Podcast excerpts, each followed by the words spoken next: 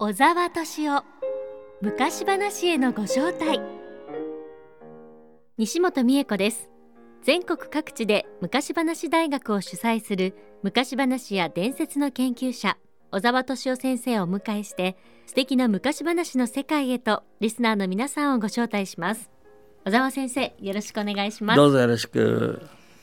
さて先週は昨年10月に学習院大学で行われた歌先生の講演会の模様を聞いていただきました、うん。うんした。先生テーマは天国と地獄のメルヘンでしたよね、面白い話だったよね。はい、ちょっとね日本でのね、イメージと違ったような解釈が、ね、そうですね。キリスト教世界だからねね、はいそれでは小沢先生今日のテーマを教えてください、うん、今日はまたね5月に長野県飯田で行われた1101話を語る会 in 飯田柳田記念館というね、はい、その話を続けて聞いていただこうと思ってるんですね。もうとっても素敵な場所で行われたんですよね。そうなの、本当場所は良かったしね。はい、で柳田記念館っていうのは東京の柳田先生のお家にあった研究所がそっくり移築されてるもんでね。はい、で僕は25歳の時に初めてそこで柳田先生にお会いしたもんですからね、もう僕にとっては忘れられない場所なんですよね。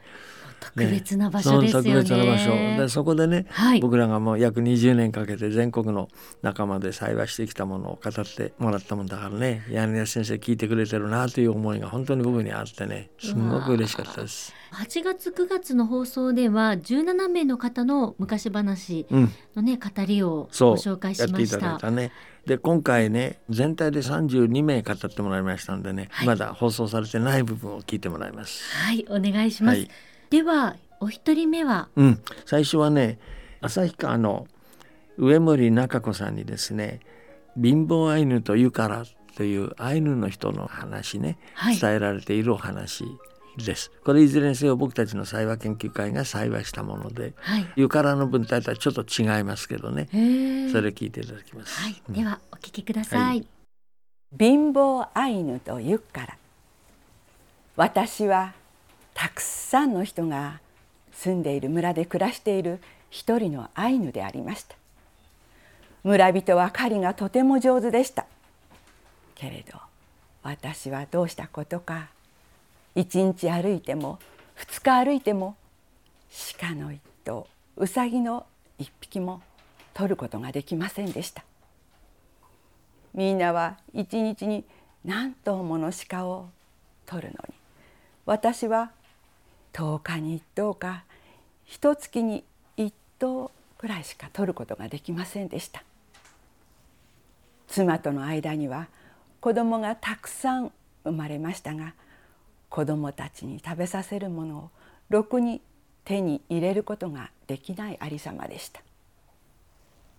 貧乏暮らしの私は裕福な村人と一緒に暮らしているのが恥ずかしくなり妻と相談して村外れに小さな家を建てて暮らしていました。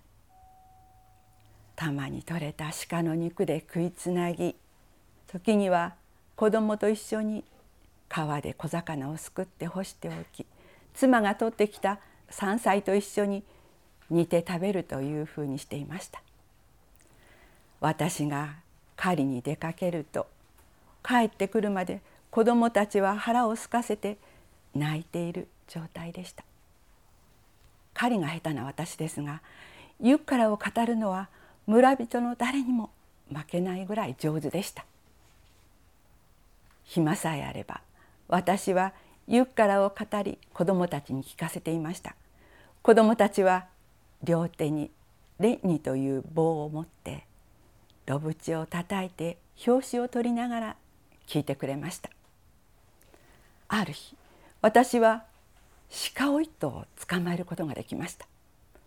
その肉を背負って家に帰ってくると腹を空かせて待っていた子供たちは大喜び。妻がその肉を煮ている間私はいつものように子供たちに湯からを語って聞かせていました。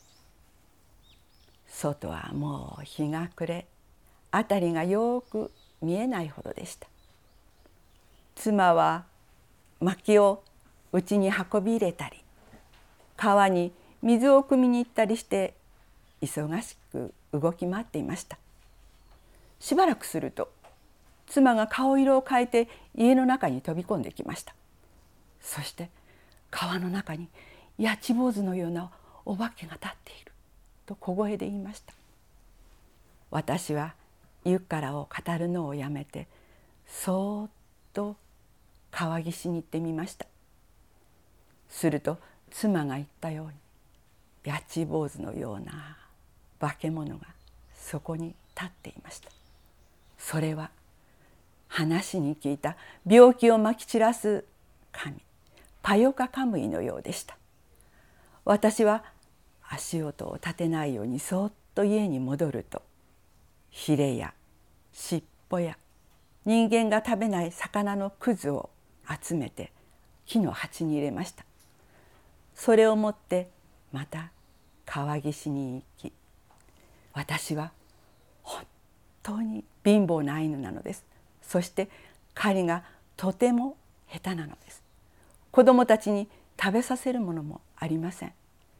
神であるあなたがこの村で休んでくださっても何も面白いことはありません。それよりも食べるものがないのです。これはほんのわずかのお供え物です。どうかこれを持って大地に雲が突き刺さる遠いところへ。鳥も獣も住んでないところに行ってあなたの新しい国をお作りください。と言いました。そして私は木の鉢に入れて持っていった。その魚のくずをやち坊主のような化け物にめがけてパッとまき散らしました。するとその化け物は私がまき散らしたものと一緒にパッと高く飛び上がりそしてどこか遠くの見えないところへと飛び去ってしまいました。体が震えるほど恐ろしい思いをした私は外で体を払い清め家の中に入りました。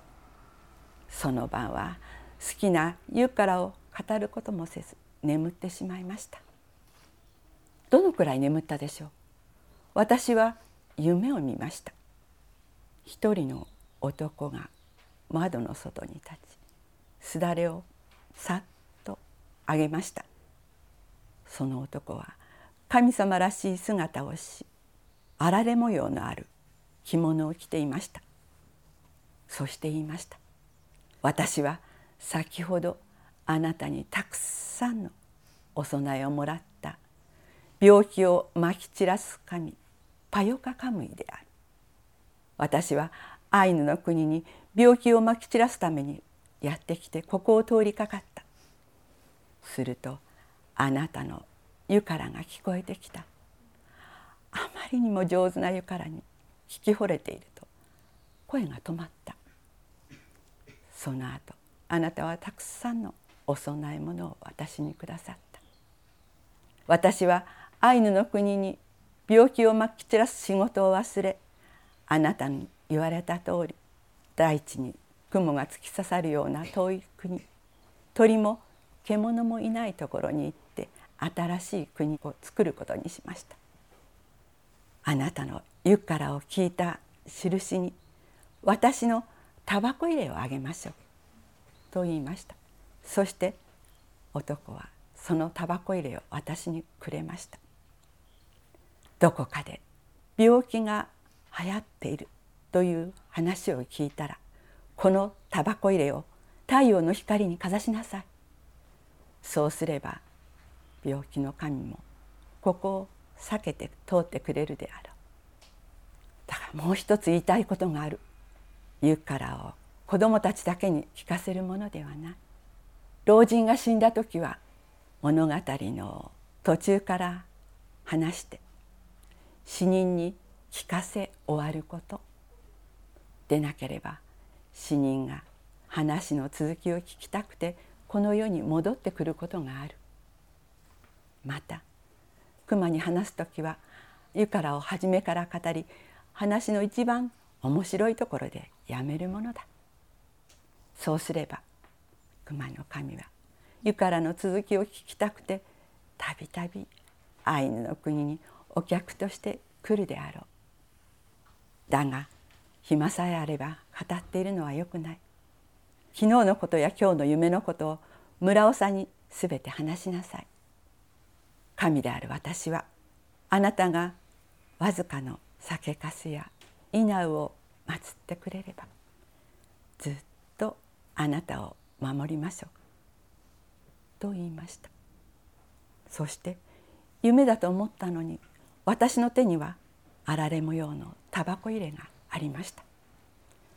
次の朝早くに私は村尾さんのところに行き夢の話を村尾さんにしました。村尾さんが言いました。貧乏でも精神のいいものは神様がちゃんと見ていてくださって病気の神も避けて通ってくれた。もしお前の湯からがなければ病気の神がこの村を通り村は全滅するところであった。当にありがとう。村長はとても喜んで私の手を握り私に感謝してくれました。それから村長は狩りが下手な私にお守りとして村長の弓と矢をくださいました。その後パヨカカムイの助けもあってか私の目の前にはまるで何かが降ってくるように熊や鹿が現れ私はいつもたくさんの鹿や熊を取ることができました。だから子供たちにおいしい肉を食べさせ何を欲しいとも何を食べたいとも思わずに暮らしています。だから今いるアイヌたちよどんなにゆからが上手であってもいつでも語っているのはよくない。死人には聞かせ終わること。熊送りの時には途中でやめるものだと言いながら一人のアイヌがそれを語りながら世を去りました。先生このお話と上森さんの声がなんかすごくぴったりで、うん、あそうだね。優しい声ですよね、うん、そうですね。そうですね。相当語り込んでるからね彼女、うん、僕の裁話研究会っていうのでね、はい、文章を裁話したわけですけどみんなに言ってるのはアイヌの人たちのね、ユカラっていうのはアイヌの人たちの大事な口伝えの唱え事ですからね、はい、ですからもう心込めて文章を作んなきゃいけないと。で語る時には本当に心込めてね完全な形にして語らなきゃいけないって言ってるのねそういうふうに、ね、ちゃんとやってますいいですね。すごくなんか伝わってきました。そう、ね,、ですね。はい。うん、パヨカカムギって病の神様っていうのはそうなんだね。そのアイヌ地方で伝えられている神様ですか？アイヌの中にいろんな神様がいるんですよね。それぞれ名前を持ってるわけ、はい、そういう物語、はあ、なるほど、うん、では先生続いてのお話は、はい、今度はねあの単語の研究会のメンバーである山村弥生さんという方のね「はい、座頭の化け物退治」っていう話ね。座頭ってのは古い言葉ですけど、はい、目の見えないお坊さんのことを言うのね、はい、それでは聞いてください座頭の化け物退治。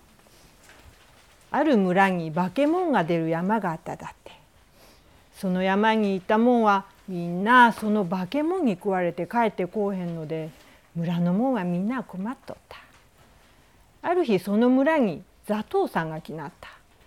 ほんで村のもんがその座頭さんに「この村には化け物が出る山があってそこへ行ったらみんなその化け物に食われて帰ってこうへんのだ」言うて話すと座頭は「ほうかほんならわしが行ってみちゃろう」言うた。村のもんは「そんな時計行ったら化け物に食われるでやめといてくれや」言うて止めたが座頭は「いやいやわしはその化け物に会うてみてやそけあげやしてくれ」言うて聞かん。ほんで村のもんは座頭をその山へ連れて行くとそこへ置いて逃げ戻ってきた。山の中に一人残った座頭は晩になると琵琶を弾き始めた。そしたらその根につられて化け物が出てきたわ。ほんでも座頭は目が見えへんでどんな化け物かわからんまま琵琶を弾いとった。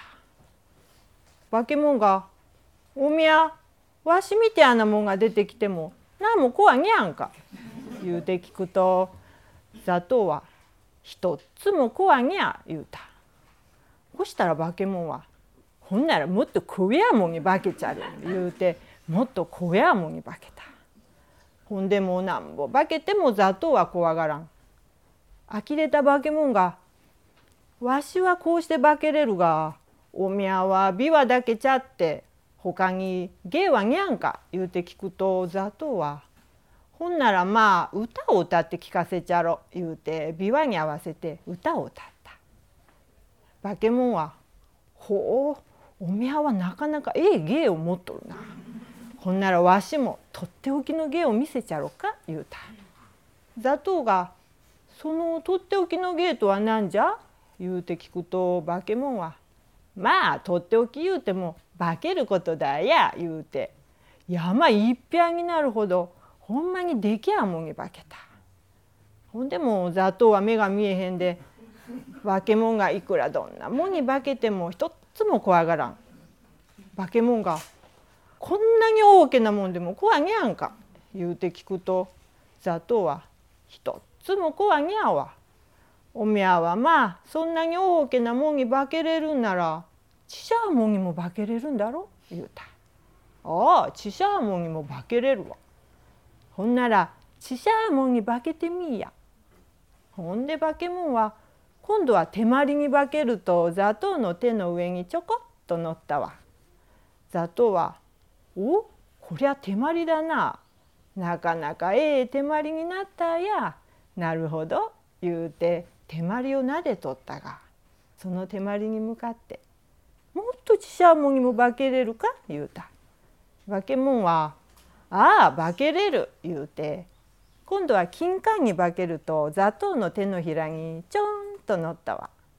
ほしたら砂糖は「おおこりゃうまげな金柑だわ」言うてその金柑を口んなきゃ入れてあうあうと噛んで噛んでして吐きであった。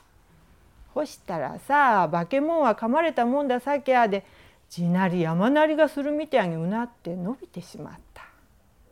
夜が明けると村のモンラーが「ゆうべは山が落ちてくるか思うぐりゃ大きな山鳴りがしとったけど砂糖はもう化け物に食われて死んでしまったにちぎゃにゃ」言うて山見に行った。ほんだけど砂糖は昨日と同じとこにちょこんと座っとったわ。村の者らはたまげて「ゆうべ何があったんじゃ?」言うて聞くと砂糖はゆうべのことをみんな話した。そして「その辺に化け物が死んどれへんか見てきてくれ」言うた。ほんで村の者が辺りを下げあったところものすげえできゃ蛇が死んどったんだっておしまいです。ね会場でも笑い声がね起こってましたね。でこの話とさ言葉がね土地の言葉がピタッと合ってるよね。本当にそうですよね。うん、これは本当にみんなねそれぞれ自分の土地の言葉ですから、から嘘の方言じゃないんですよね。